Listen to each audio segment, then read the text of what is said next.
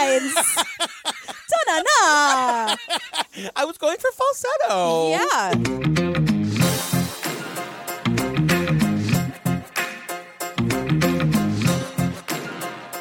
Girl, Girl. before we get to anything else, you guys, every single show, live show we have coming up is sold out. Get out of here. Except for the Pride show. Our New York City shows in February are sold out. Our Chicago shows are sold out. Our New Orleans shows are sold out. Oh my God. You guys, come to our Pride show on Saturday, June 29th, At 7 p.m. 7 p.m. New York City. Just go to the website. You can see the tickets there. I wanted to spell a rumor that I'm hearing. What's a rumor? This is not hearing? just for the gays. No, I'm gonna be there. Of course, P- it's on Pride weekend, the 50th anniversary of Stonewall. We're just like gonna be full of pride. I mean, it's everyone is welcome. That's the whole point, right? Exactly. That everyone's welcome. And it's not just like gay centric, you guys. Come and hang out with us. It's going to be super amazing. well, we are gonna be talking about Stonewall the whole time. That's true. and there will be drag queens there, and you'll be there. And I'll, I'm not gonna wear black. I'm gonna wear something rainbow. All right, it's going to be pretty gay. but straights, buy your tickets. Come on, straighties. Come on. Let's go. You guys, first of all, I want to say thank you to everybody who's reviewed us on iTunes in the last Yes. week. Here's what I keep saying. The thing that's great about iTunes reviews is it gives our listeners a chance to tell the world Mm-hmm. what they like about our podcast. Our podcast is different, it's a little bit weird, it's for sure unique. Yep. The iTunes reviews is a good place for people to go to see if they're going to like it. Yeah, it helps us very, very much, and we appreciate it. It really does. It helps other people find us. It helps our rankings on the chart. If you have a second, do it while you're thinking about it. Go over to iTunes, give us a review, you, you guys. You can do it while you're listening to this very episode. You could do it right now, It's and. I, I appreciate the fact that you're going to if you haven't already.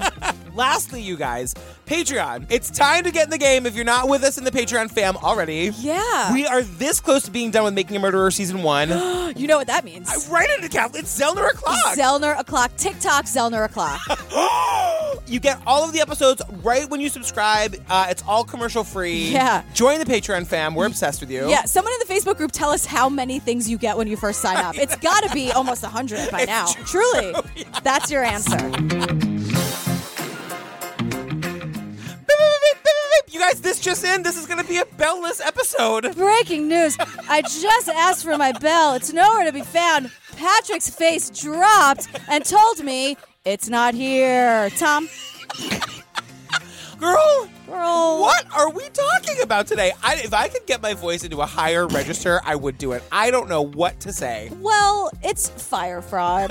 Dumpster fire is more like it, am I right? Uh, quickly, can we talk about why we decided to do the Hulu over the Netflix? Yes, I have very strong feelings Okay. about it because the Netflix one was produced by Fuck Jerry Media, who marketed the whole thing and came up with the whole marketing plan. And I also, I'll get into why I don't like Fuck Jerry later because we talk about it. But it just felt like I know Hulu paid that asshole Yeah. for his time or whatever, um, but it's not. I don't. It just feels slimy to cover a documentary that is made by the people who made this dumpster fire. Like I just. I agree. You guys, I just want to point out for those of you who have seen the Netflix documentary, I want to say I did a couple of catering gigs for Andy King in my early 20s. He's the guy who would do anything for water, right? Yeah. Okay. She is the guy who was literally willing to to Mm-hmm. get the water. Because some idiot broy frat bro told him to. I know. And I just listen, I'll do anything for a podcast. Mm-hmm. If I had to get this podcast out of customs, Lord knows what would happen. Can you imagine a podcast being in customs? Where can I watch your podcast? Have you done anything maybe I'd know? Every creative person who's ever gone home for any holiday and sees the person that they see, who they see once a year. Are you on SNL yet? You should audition. You're funny. You should audition for Saturday Night Live. Have you ever thought about that? about to go to Fyre Festival. Could be amazing. Could be a disaster. Fyre Festival was supposed to be uh, the new Coachella, the new Burning Man. exclusivity with access to premier talent. It was going to be an experience bordering on impossible. What's the worst thing that could possibly happen? This is a horror. Oh, God. Oh, Jesus. Nightmare in Paradise. There was no music. They were put into disaster relief tents. People started to have breakdowns, people started to have panic attacks. No idea what they were doing. It was also a health concern that there were people literally trapped on an island. It was a shit show. Just chaos and anarchy. It's a great time to be a con man in America. Whatever it takes, we are all in, and let's go and make this happen.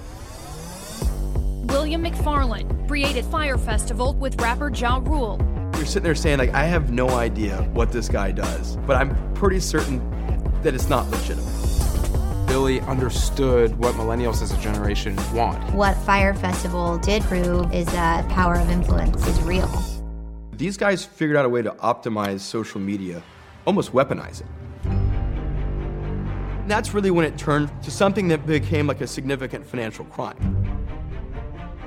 There are people who help Billy commit fraud so that they can make their money. Somebody would post a question, the question would immediately get deleted. People would message me things like, I sold like everything I own just to go to this fantasy island festival. There were never thousands of acts booked, and there were never millions of dollars paid. He's engaging in criminal acts and wire fraud. Billy, should we have any concern about the FBI? Uh, I'm not sure. Someone has got to stand up and say, this isn't real. Some people have called you a sociopath. How do you respond to that? All right. Okay. Get us started, girl.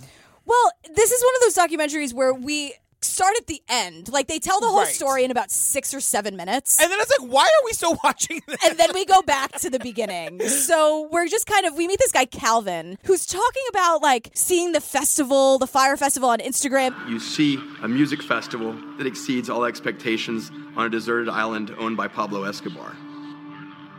There was music, private planes, and beautiful women swimming on an island with drugs.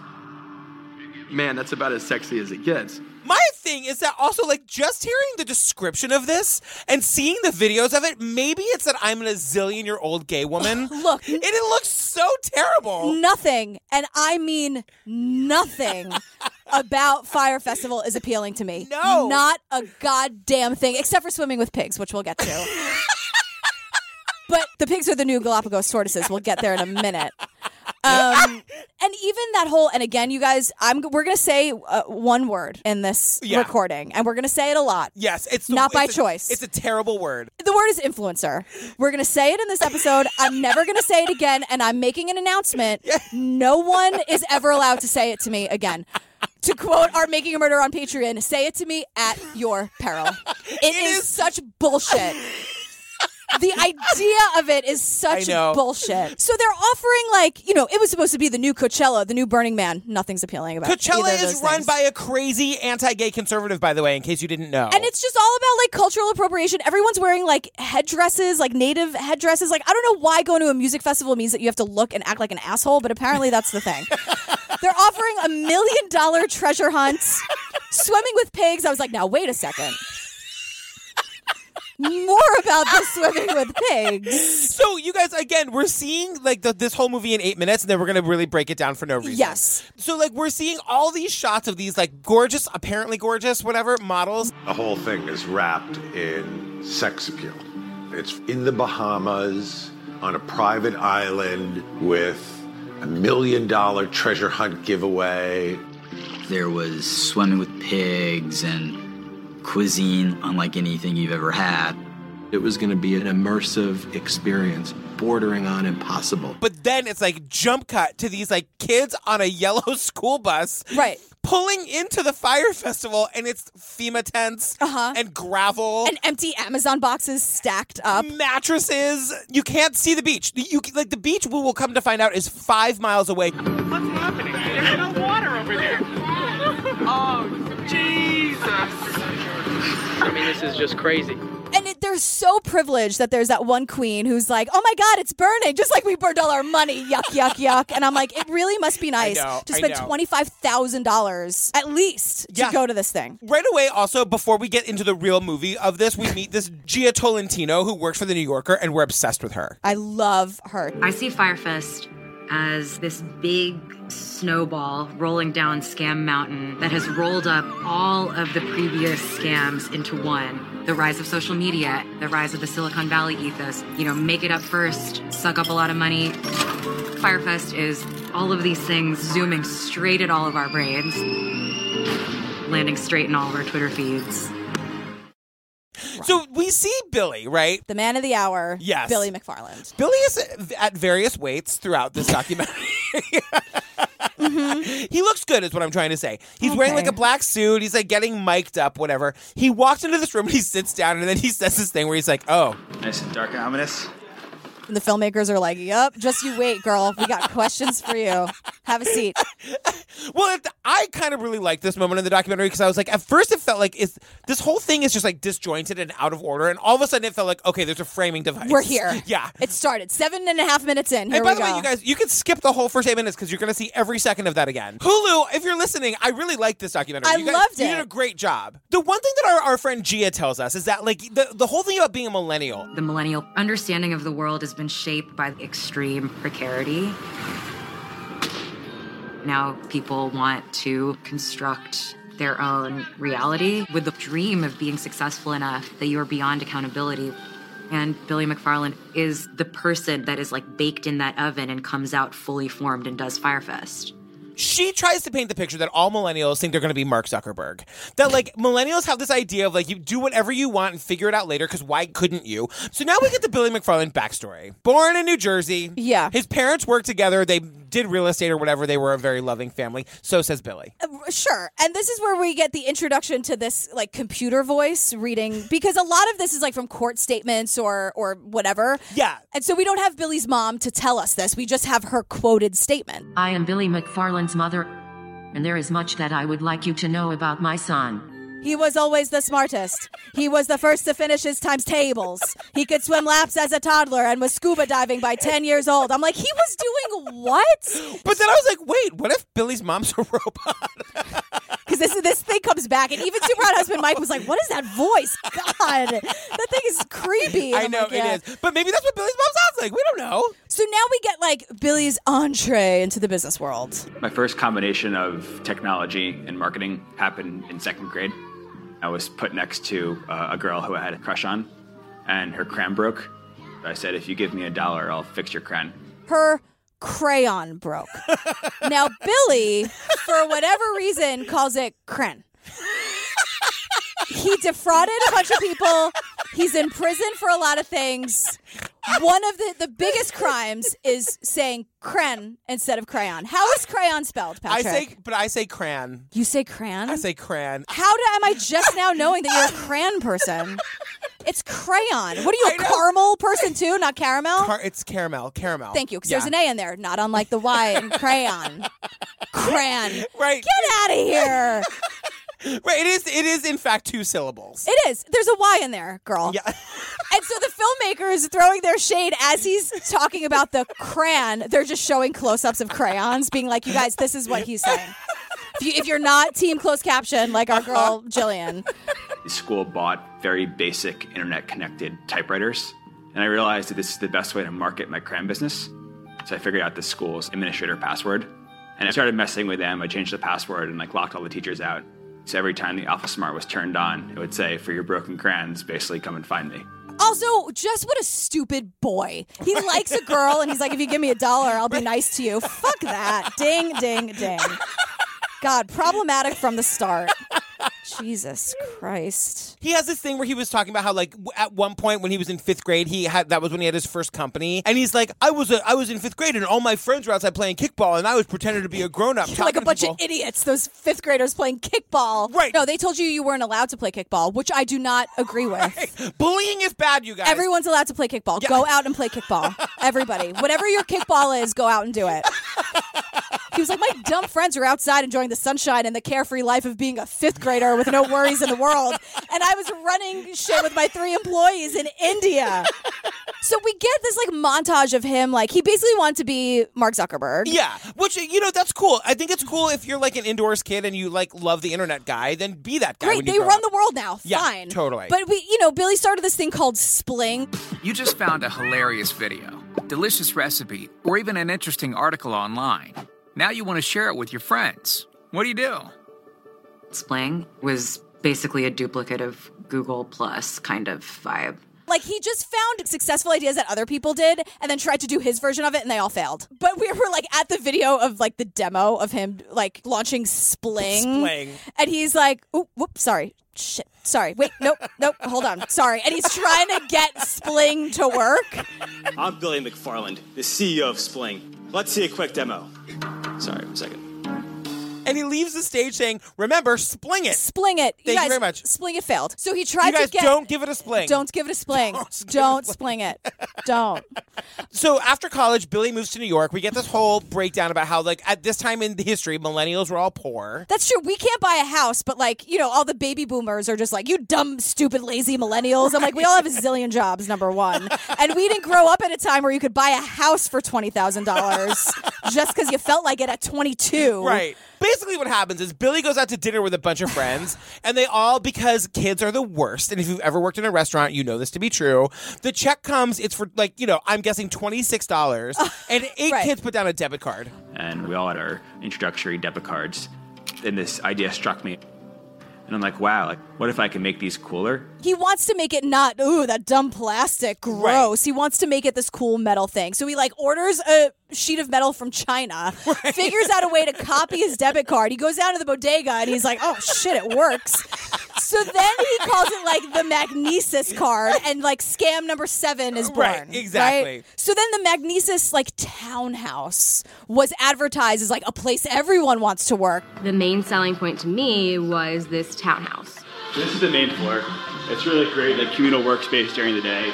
Then at night we move all the tables and chairs out of the way, have a lot of events and speakers, parties, dinners.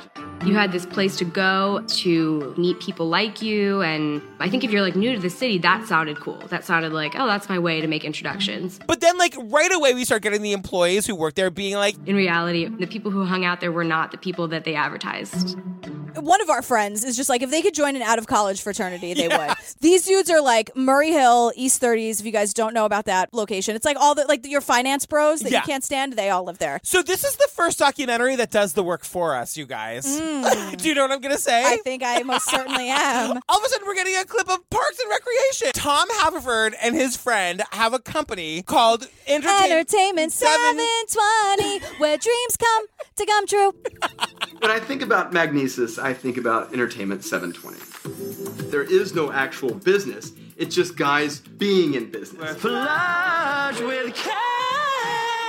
it's Jean-Ralphio Ma- John ma- ma- Ralphio. make the paper that's where that comes from you guys if you guys have been a, a listener of our podcast and not know where that comes from it's parks and rec entertainment 720 If also you don't know the um, the meme, she's the worst. Seriously, she's the worst. She's the worst person in the world. I love how he stops singing and just gets super real about it. Seriously, she's the worst person in It's the my favorite thing ever. His sister's name is Mona Lisa. I can't handle it. But the whole idea of Entertainment 720 from Parks and Rec is that it's a business with no job. It's just like a place where people go and nothing happens. and they can't explain what it is. And when you can't explain what it is, it's like it's a red flag. Right. This whole thing is an utter mess. But like somehow they're getting people to believe that like what they're doing is magical. Right. So they get money from like an actual oil tycoon and a fracker, ding, uh, Aubrey McClendon. He invests five hundred thousand dollars in a fake company that basically doesn't really exist. Yeah, because what happens is it turns out that this guy Aubrey McClendon is a total fraud. Right. And that's basically Billy's idol. Yeah, fraud recognizes fraud. And then Aubrey McClendon dies mysteriously. They say that around this time, Billy meets Ja Rule. right. Enter the derpy Bravo Housewives music where it's like burn out, burn, burn, burn. Listen, I need you to tell me who Ja Rule is. Okay, back in the aughts, uh-huh. children children gather round for I have news. It is story time. Um, back in the early aughts, early Uh-huh. two thousands, probably two thousand two, Ja Rule was super famous for a time for making these pop songs with some a woman named Ashanti. Okay. and they would do these duets, and so Ja Rule would just like Ashanti would come out and sound like all sexy and sing, and then Ja Rule would just be like, What would I be without my baby? The thought alone, my baby." And Ashanti would be like, "So baby girl, put it on me," and that was all. The rage, like it was a big deal. And fun fact, we'll talk about Hamilton in a minute because it comes up. I, I was like, you will leave it. You, I don't know if you saw my Insta story when I first watched this. But I No. was like, Jillian's gonna be pissed. Well, here's the thing. So, you guys, Helpless in Hamilton is based, is written and based on those Ja Rule Ashanti songs because it was like the woman and the guy, and they were like, it was flirty and whatever. And go listen to, because I know you guys all have it downloaded on your phone, don't you, listeners of this podcast? The Hamilton cast album, where in Helpless, where Lin goes, As long as I'm alive, Eliza, that is an actual, actual Ja Rule impression. Lin has said it in every interview. All right, you guys, listen. We've done this before, but we're making it the palate cleanser today. Yeah. So we're doing the Sorry, Little you. Mermaid. Yeah. You're out. Helpless is in. But yeah, so Ja Rule was famous for like a little bit, and it was like, but for that thing. And so he thinks, if you were listening to this, which girl, I know you are, um, he'd be like, I do so much more than that. No. no, it's just you and the Ashanti. They're actually on the Hamilton mixtape doing their version of Helpless. Are Like- you serious? Yeah, yeah, yeah. I can't believe you didn't say anything about my Ja Rule impression. Your Ja Rule impression is really great. What would I be without my baby? So Ja Rule, let's get through this. Ja Rule.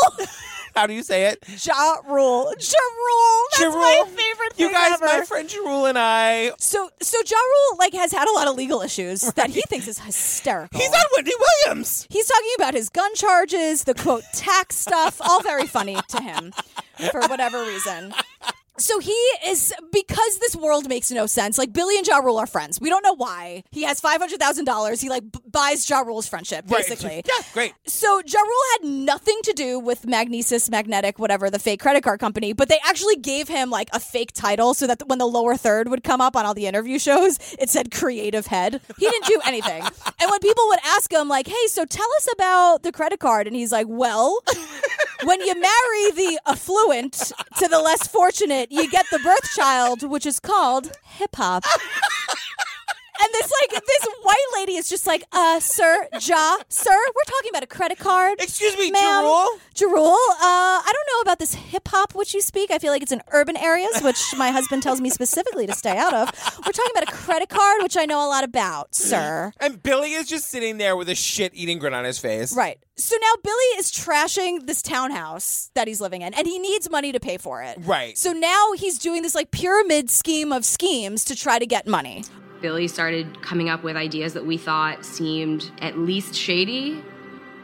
Billy could get a lot of money quickly when he would try to sell tickets because he would sell things he knew people wanted, even if he didn't actually have them. So he's like, "Hey, everyone, I have 200 tickets to Hamilton." And one of our friends who worked at the townhouse was like, "No, you don't." And he's like, "But I do." And she's like, "But you don't." But you don't. Because that's impossible. And he's Right. like, "Oh, it's possible." What he would do is like let you buy those tickets for eight hundred dollars a pop, or nine, or you know five thousand dollars a pop. Tickets he didn't have. Right. The day of the show, y'all, people would be like, TikTok, you told me that I would have these tickets. He would then buy tickets himself on StubHub, meet you in front of the Richard Rodgers Theater, and hopefully the beeper scan beeps and it's not, he wasn't scammed by the StubHub right. scalper. I'm just telling you, when I saw this the first time, I was like, "Oh my god, leave Hamilton out of this. Leave us Some, alone. Ja Rule, some things are sacred. Ja Rule, sir, he should know better. He was friends with Lin.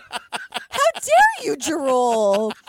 So then it's like he he would use the Hamilton money to pay off the Beyonce scam, and then suddenly it's like, oh shit, I need Super Bowl tickets because I'm in a I'm in a, a pool of debt right now. I have no idea how I'm going to get out. Eh, we'll just mess with the Super Bowl, which I totally don't even know exactly what the Super Bowl is. The is. Super Bowl is it's bowling. It's when you go. It's bowl- when you go- yeah, you go to the Oh. bowling alley and you bowl really fast. and you wear those shoes. I Yeah.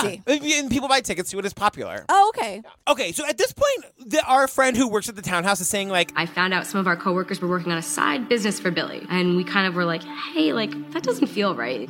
So Billy gets on some private jet, it looks like, or at least the footage is is making us think that it's a private jet. And he goes to the Bahamas. Yeah.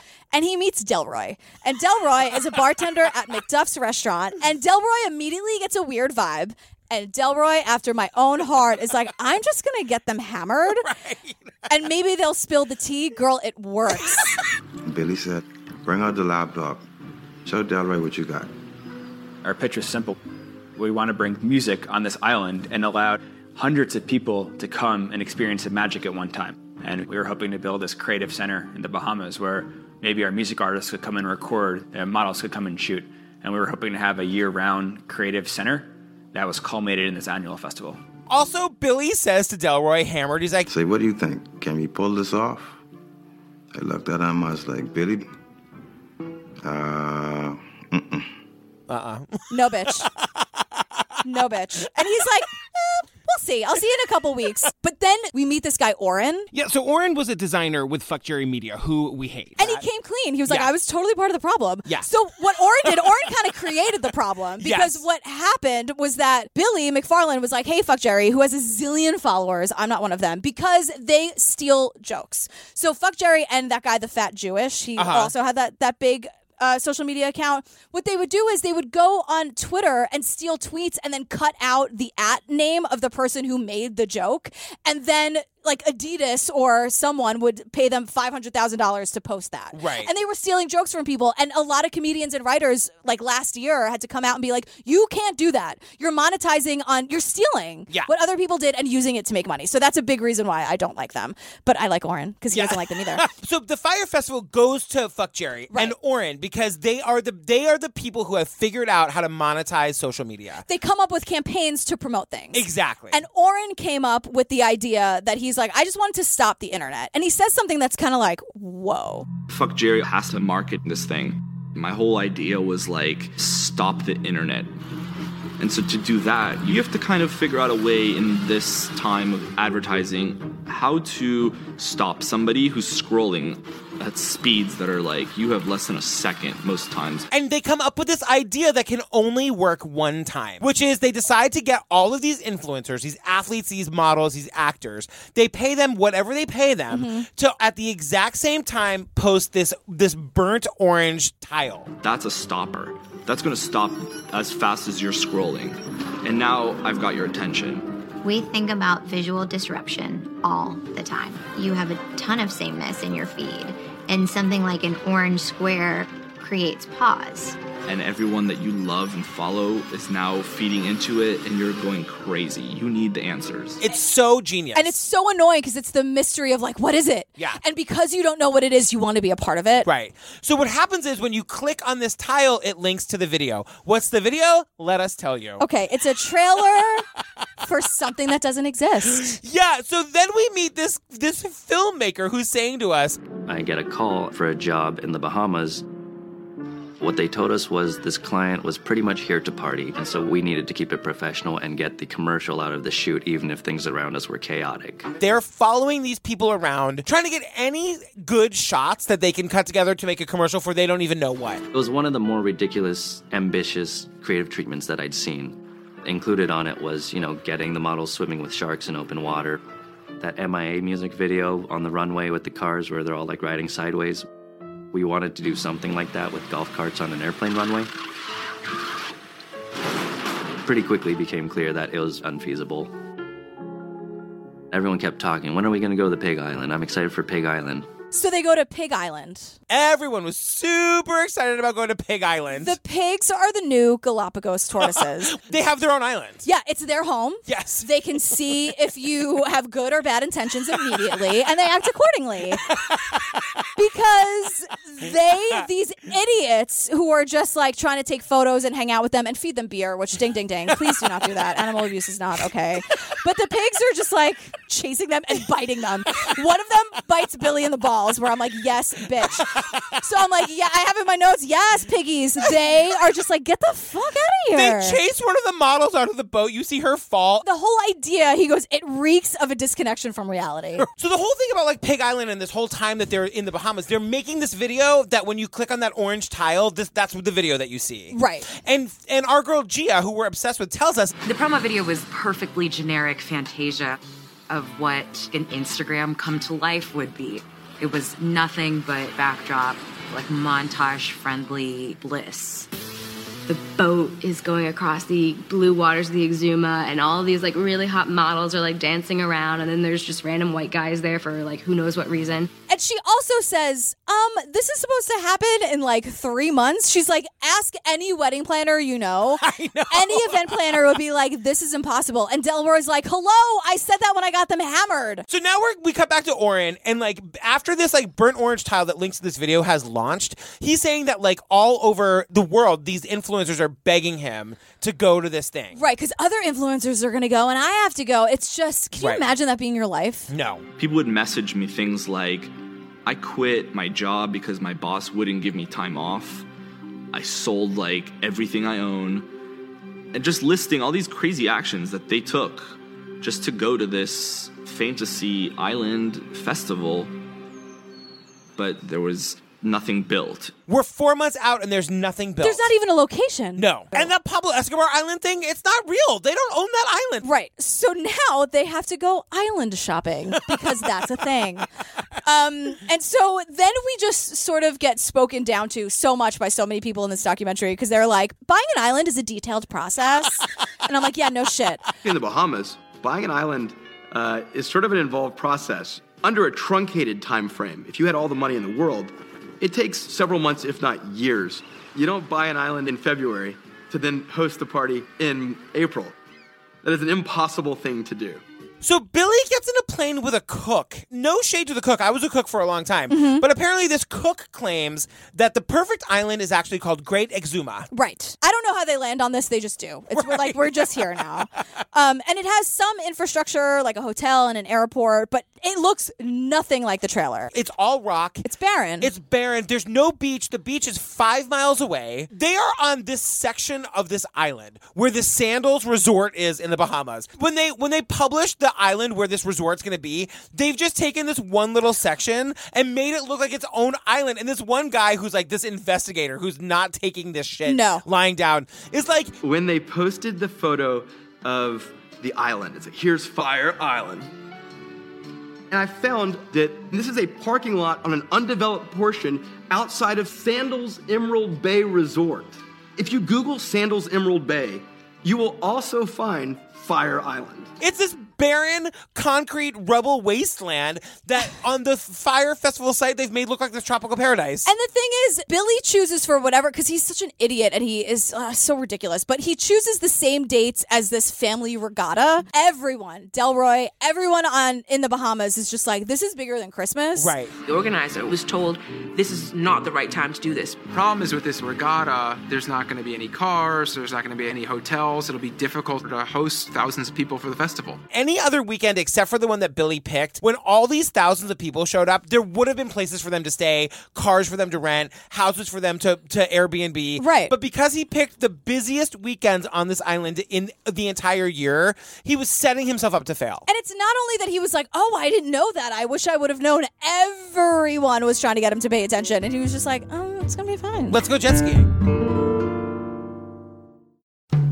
So back on the island, at this point they don't cancel the festival. Everyone's saying cancel the festival, they don't cancel it. No. So they're selling general admission passes for like a thousand dollars. And people are buying those. But what I think Billy figured out very quickly was that he was not going to be able to throw this festival with the number of people that were buying GA passes for the cost that he thought it was going to be. And so ultimately, they just said, well, it's sold out.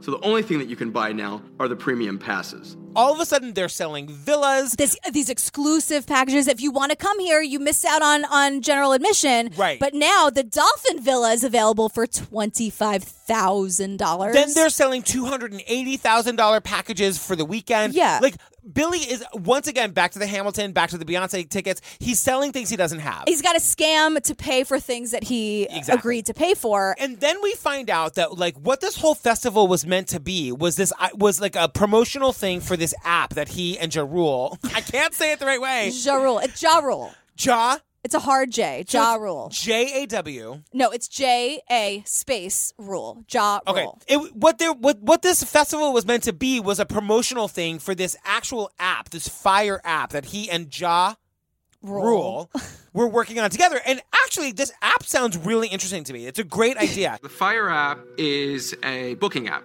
so you can rent out celebrities to appear at your events.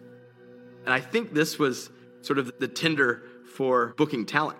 You'd swipe right uh, and make an offer on Coldplay, and Coldplay would either accept and swipe right or swipe left on you, and then you guys would be linked, and then you know, you know, you'd have them playing at Timmy's bar mitzvah. I wonder what Coldplay's manager has to like about your profile to be like, I'm gonna swipe whatever way to like agree that maybe we can have a conversation about Timmy's bar mitzvah, as Right. our friend Calvin says. So then this guy Calvin, who's been one of our talking heads this whole time, he creates this Twitter account. It's basically at Fyre Fraud. Yes, it's exactly at Fyre Fraud. And the more money people were spending on this thing, you know, the more I felt like, hey, someone has got to stand up and say, this isn't real. And so I created the anonymous Twitter account, uh, Fyre Fraud, and I just started posting what I knew to be factual. And then he goes even further and he's like, This is getting crazy. Like, I have to do more than just tweet about it. Yeah. He reaches out to the Wall Street Journal and it's just like, I need to stop this, writes this op ed or whatever, or talks to a journalist and they write an article about it. And he's like, Cool, did my civic duty. Yeah. I'm stopping this. There's no way it can continue. I'm going to sleep tonight. And I was wrong. They were unfazed. In fact, that they were only emboldened. They hit back with a counterpunch of what can only be described as a social media blitz somebody would post a question on the thing, the question would immediately get deleted. They were so good at silencing the dissenters that I- I'm screaming this from a rooftop and there's no one listening. And then Delroy's like, then they ordered, get this, two million dollars worth of booze. And I'm like, Delroy, I will not be judged. there are a lot of things wrong with this, okay? But Pig Island and the two million dollars worth of booze do not come from me, Delroy. Okay? I feel very seen and not in a good way. But the point was that you guys, the Bahamas, like you have to go through customs, and there are customs taxes. So with the two million dollars worth of booze, there are nine hundred thousand dollars added onto that in taxes. And Billy's just like, it's totally fine. It's totally fine. I've been lying my whole life. It's gonna be great. Who the fuck orders $2 million worth of booze, dog? We needed it. We needed every last drop. How dare you? So now you guys were a couple weeks out, three weeks out or so, and now we get like a countdown where it's like three weeks, two Yeah. weeks, whatever, and we blow through this really fast, which we love. But Billy does this thing where he's like short on cash and he's like, What can I do now? Oh, let's tell people this is a cashless event. Right. We're gonna you have this wristband and you have to put money on it. The directions in the email said you were required to put something on it. We recommend at least $300 per day. People ask me, are those red flags? Then I thought, I don't know, I've never planned a music event before. Like Coachella does this. This is a legit thing. So that's why he's gaslighting people because people are like, wait, other real festivals do this. That scam raised $2 million. people loading up their wristbands in advance. So now we're 14 days out and this goes fast. Yeah. It's like lots of people were stressed out. No one's being No one's- paid. the job site's shut down because they haven't paid insurance. Now we're seven days out. It's a week before the festival. Everyone seems to know it's not going to happen. There's no stage. Nothing is up. It's the barren wasteland they landed on. Like the plane wheels down. It looks the same. Seven days out. Five days out, the contractors are begging for more time. There's no radio communication. But fuck Jerry's still posting. Like, can't wait to see all you gorgeous faces. Four days from now, you're going to be dancing on the beach. So now we're one day out. And we're talking to all of these people who were actually doing the heavy lifting, literal heavy lifting, Yeah, like trying the to build local this workers. thing, who didn't get paid, and the real victims of this whole thing. Yeah. They work through the night. Suddenly, it starts to rain, and not just rain. It's monsooning, according to this queen. And one of our friends is like, I thought to myself, this is an act of God. And, you know, it was kind of like, That's it. That's that's it. It's two hours from now. We're fucked. "It's the day of the show, y'all." So now, okay, you guys, this is ridiculous. This is all from the beginning of the movie. But now we were like traveling with these quote influencers on uh. their on oh. their way to the festival. And we see all these like young kids being like, We're headed out, y'all. It's either gonna be amazing or it's gonna be the worst. I've never been so happy. I, I'm so happy to be there. But like immediately idiots. it all starts going wrong. And this one lady influencer, because they, they had all been promised private planes and whatever, she's on like a JetBlue flight and she says, All right, we are here in the private jet. it's actually worse than like really like being like low, low economy class.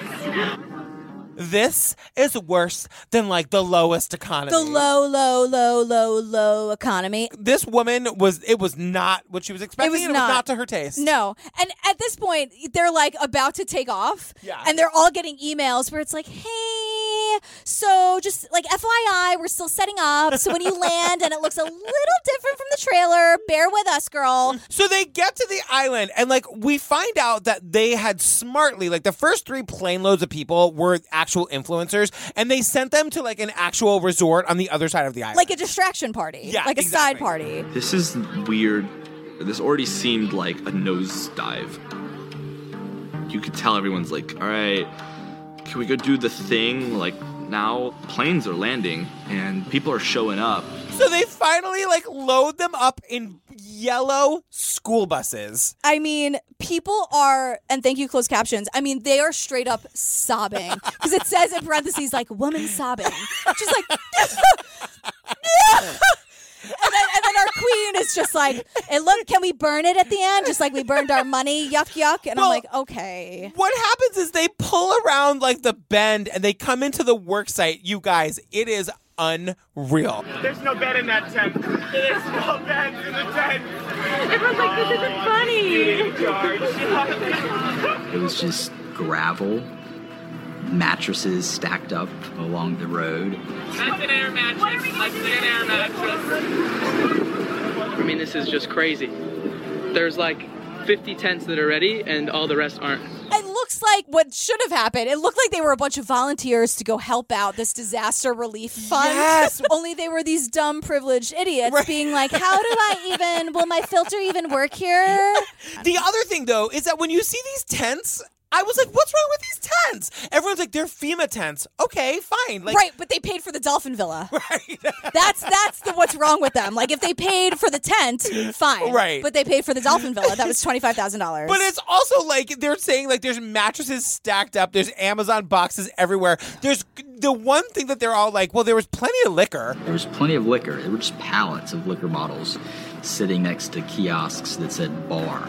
And I was like, well, this festival sounds amazing. I don't know what everyone's complaining about. Yeah, let's everyone. There's good and bad here.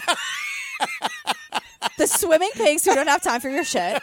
So everyone seems to sort of be like, oh, this is a shit show, but everyone's maintaining their cool. Like no one can can believe it's even happening. Like it But they're was- not like throwing themselves on the ground and screaming and crying. They're like, well, I guess. No, they're they're insta storying it. They're making sure their 100%. angle, they have the camera up, no double chin, Yeah. right filter. But and it's so funny because all of the footage is from people's phones because they fucking insta story the whole thing. It's 100%. so ridiculous. It's true. They're just like, let's not worry about getting home. Is it find your light? find your light. Like enough. Do the duck face. Enough. So this one guy, this like PA or whatever, is talking about how like he was doing. They were like, well, it was a nightmare, but we were doing a really good job getting people to tents. And then Billy McFarland stands up on a table and literally is like, everyone go find a tent. Every person for themselves. And everyone's just running. It was just this mad dash to claim your tent. Shit. It's definitely a state of panic. They're just telling everyone it's a free for all to just find an empty tent and grab it. So this whole place is pretty fun. All right, so now we're back to modern day Billy in the interview, and Billy is saying this is the most ridiculous lie. The interviewer is like, So what happened? And Billy's like, We had 250 houses rented for millions of dollars with paper receipts and pictures of every house. Why did your gas get to those houses that you rented? We had a box of physical keys, cars to take people there, and maps for every single house. And the box of keys, uh, unfortunately, it went missing. And the filmmaker's like, you lost keys to 250 houses worth millions and millions of dollars. You lost a box of keys to $2 million worth of houses? Mm-hmm. So why didn't you tell that to the guests? And it's just like crickets. crickets. Because that's a lie, too. Then, okay, this is one of my favorite parts. All of these influencers are like, well, whatever. We're going to turn around and go back to the airport. We're going to try to leave. They get on the plane to go back to America, and they these bitches cannot figure it out. The manifest says there's 111 people on the plane, but the head count is 112. Because someone, literally, that joke of like, can you fit me in your luggage? Right. Some like stick thin, size double zero model. That's me. That was you. You described me. Who was in some other. Me and a bunch of co-influencers went Uh, down to the Bahamas. So because it doesn't match the manifest, they're like, everybody out. Yeah. Then they like put them back in, in like the airport and padlock them in. they are hammered. They are tripping. They are mad. They are scared. Their phones are dying. If I didn't put it on my Insta story, did it really happen? But then they cut to this one guy. One guy passed out, and they had to take him to the hospital. This guy is gray. This guy looks. This guy's overdosing. He looks like a corpse. The Yeah. color of his of his body is gr- ash gray. Right, and then it's like a zoom in Insta story of like the padlock, the thing where it's like doo doo doo doo doo doo, bring, like the lovey zoom in. So then they let them back on the plane, right? After uh, whatever. Then, because of uh, FAA regulations, the crew has to go home because they've been working so long. They kick them off the plane again. the pilot goes, "We have bad news." Ladies and gentlemen, I got some bad news. They're like, I. This is the worst trip ever. Literally, trip as a trip and trip. Like I paid six thousand dollars for this pure MDMA. Yeah.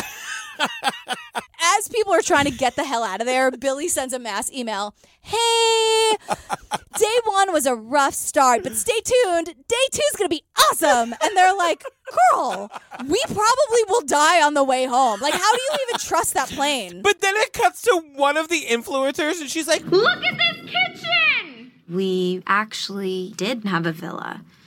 We felt real bad. We felt super bad about it. We felt so bad. and then she giggles. They cut to her. She's like, and they cut to her dancing in her in her villa. Yeah. So all of a sudden, we're done talking about Fyre Festival 2017. because it's sued for a hundred million dollars in damages, and some talking head who was like, "That's a large number." Thanks, girl. Come on, I know it's a large number. But now Billy, Billy is just like in LA, and it's like we're working on Fyre Festival 2018. We're gonna make Fyre Festival 2018 happen. We're talking just a month after the disaster. Fyre Festival 2018 was the goal. Billy must be out of his mind. Like I think that Billy had some sort of like emotional break. Right. Well, he was banned from the Bahamas. Number Yeah. one, like he's never allowed to go back ever, and thank God. Except for the fact that he goes back with Delroy and tries to rob customs to get their merch. Right. Delroy says robbing customs was on the to-do list. the to-do list.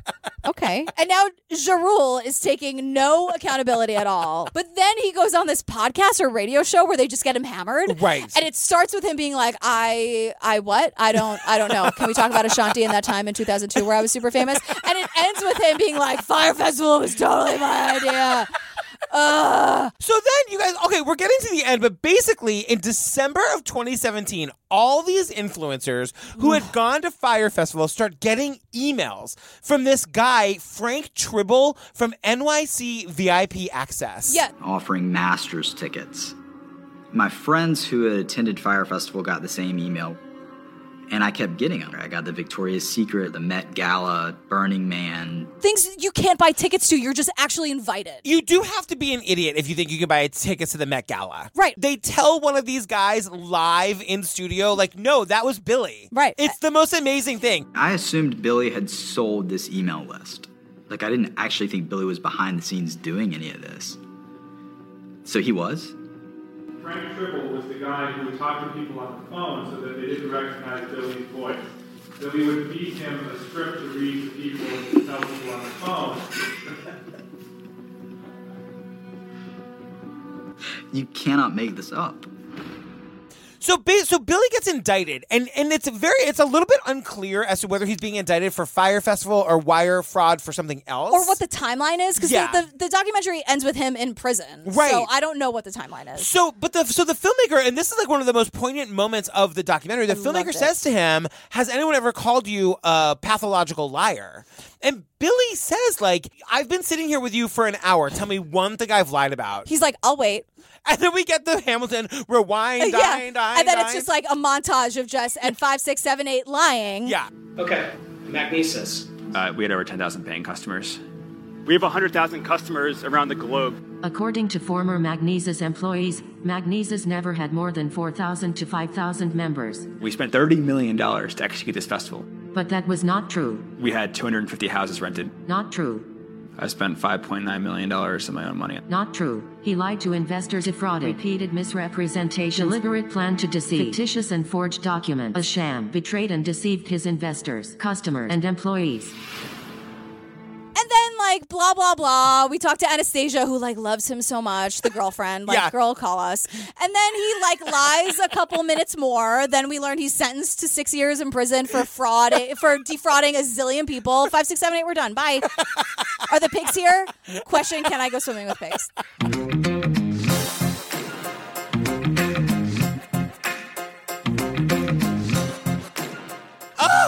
We did it. We got Uh. the fire front. You guys, this is the most requested documentary I think we've ever done. Yes. Uh, you guys, all of our live shows are sold out except for our Pride show, June 29th. Come see it. It's really going to be, it's going to be an annual thing. It's going to be amazing. Yes. Say you were at the first one. Yeah. Get your tickets on our website. TrueCrimeObsessed.com. Yep. And that's where you can get our calendar of upcoming shows. Our uh, promo codes for all the amazing ads you heard in this episode. our And- episodes and, our merch. and our merch. You guys, take a quick second, quick, while you're thinking about it, to write a review for us on iTunes. Tell the world what you love about our show, what makes it different and unique and special and fun. We would really love it. It means so much to me when you do it. Yeah, we appreciate it so much, and it's really helpful to us. So Yeah. thank you guys so much. Thank you. And lastly, you guys, check out the Patreon, the Pates, as I called it last week. I know, and I love how you were like, "You're not gonna like drag me for doing that." I'm like, "No, girl, do you?" episode by episode coverage of Serial, The Staircase, Making a Murderer, The Jinx, all commercial free. Madonna's Truth or Dare and Queen of Versailles. You get it all the second you sign up. Yeah. And coming up next week, you guys, we're doing Grizzly Man about Yes. a cute blonde guy who goes and lives with the bears. Grizzly Man, so many requests for it. I can't wait. I haven't seen it in forever. Uh, girl, where can they find you? At Jillian with a G on all the things. I'm at Patrick Hines underscore on the Instagram, at Patrick Hines on the Twitter. You guys, we're True Crime Obsessed Podcast on the Instagram. Yep. I am obsessed with the Insta stories. I do like four a day. I Follow us. I love it. I love the gay megaphone that you use, the crown, yeah, the dancing She's lady in queen. the heels. I, I know you are. And you guys, this week the palate cleanser is helpless from Hamilton. get get ready for that. Jarul, ja, Jarul. all one word. Nope. We love you. Thank you guys. Bye, guys. Loving you. Bye. For 13 years, Timothy Treadwell lived among the grizzly bears in the Alaskan wilderness. During that time, he shot over 100 hours of videotape. Until 2003, when he was killed by one of the bears he had sworn to protect.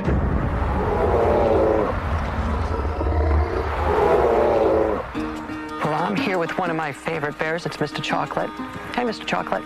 He's been with me for over a decade, and he's been my good friend. Oh, he's a big bear. He's a big bear. A very big bear. Wow. When you spend a lot of time with bears day after day, there's a calling that makes you want to come in and, and spend more time in the world.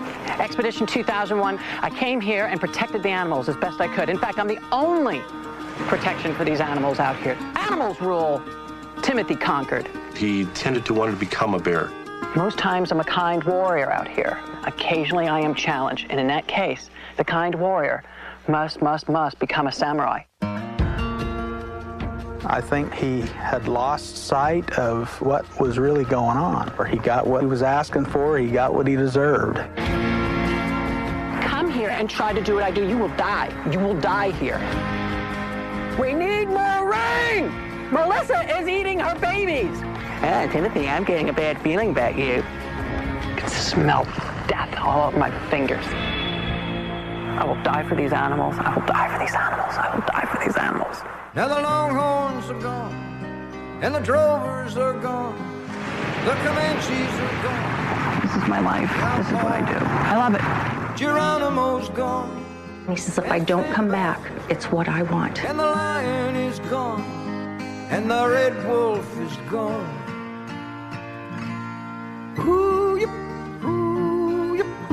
And that's my story here. For me, Timothy Treadwell, the kind warrior.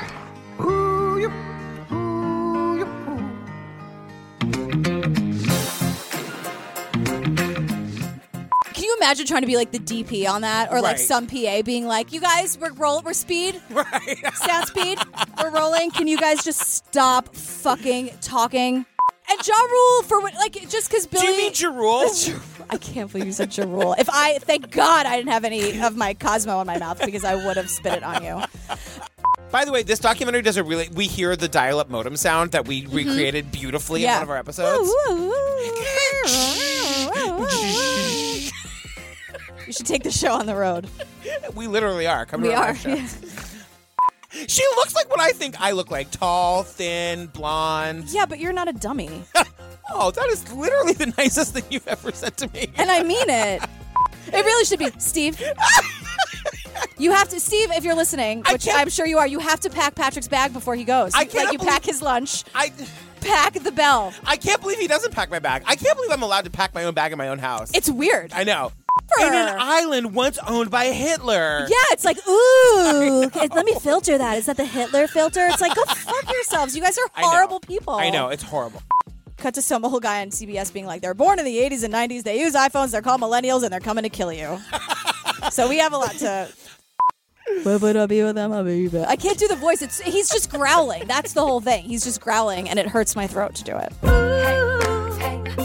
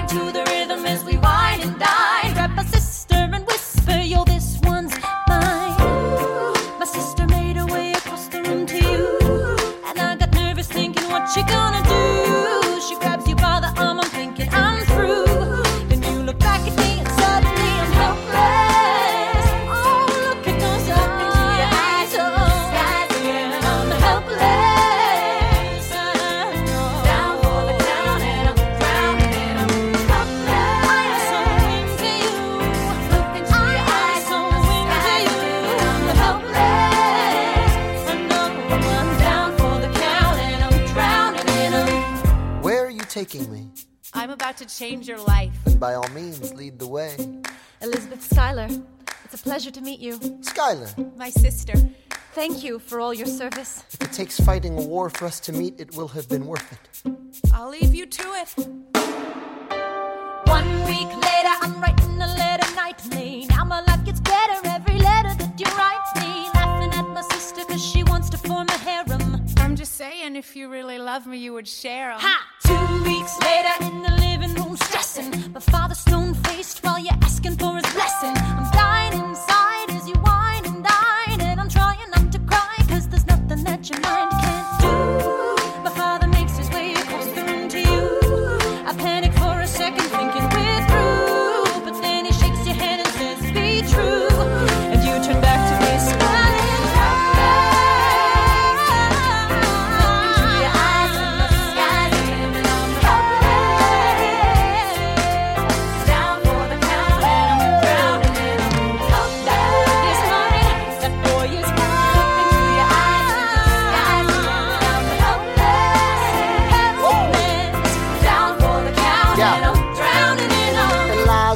I don't have a dollar to my name, an acre of land, a troop to command, a dollop of fame. All I have is my honor, a tolerance for pain, a couple of college credits, and my top notch brain. Insane, your family brings out a different side of me. Peggy confides in me, Angelica tried to take a bite of me. No stress, my love for you is never in doubt. We'll get a little place in Harlem and we'll figure it out. I've been living without a family since I was a child. My father left, my mother died. I grew up buck wild, but I'll never forget my mother's face. That was real. As long as I'm alive, Eliza, swear to God you'll never feel so. I with you, I do. Eliza, I with you, I I never felt so.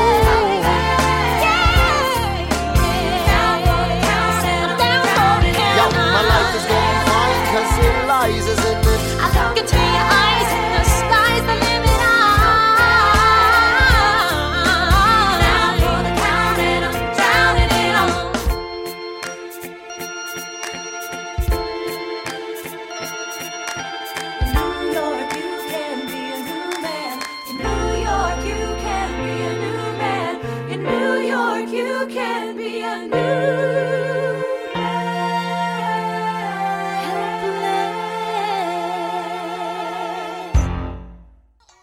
big hit.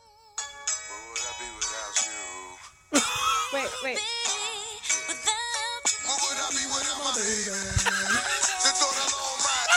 This is why he's famous.